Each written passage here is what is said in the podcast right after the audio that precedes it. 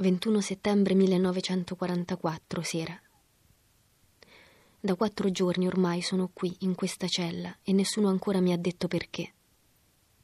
È tanto difficile mettere la parola fine alla vita quando si è ancora così giovani. Sono qui con tre donne, in parte psichicamente anormali, in parte mentalmente deficienti. Naturalmente non c'è neanche da pensare a uno scambio di idee. Perché aspettano tanto ad uccidere? La testa mi turbina passo in rassegna le varie possibilità.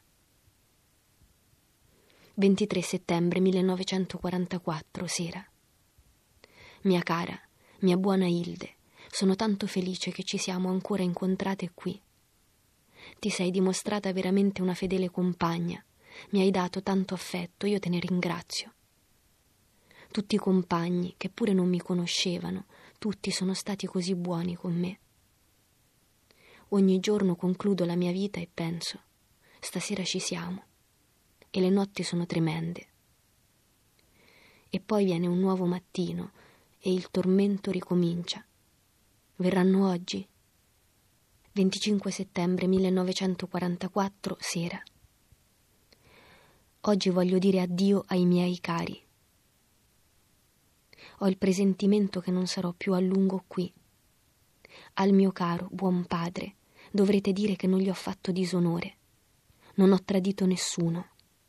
Il mio pensiero è sempre con lui. Avrei tanto voluto parlargli ancora una volta.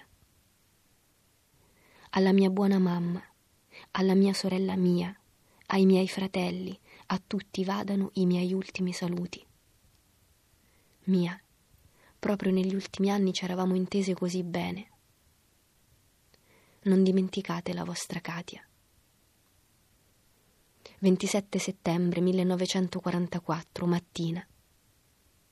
Stamattina il comandante del campo è stato da me e mi ha letto la sentenza in un modo così infame, insultante, sogghignante, quella bestia.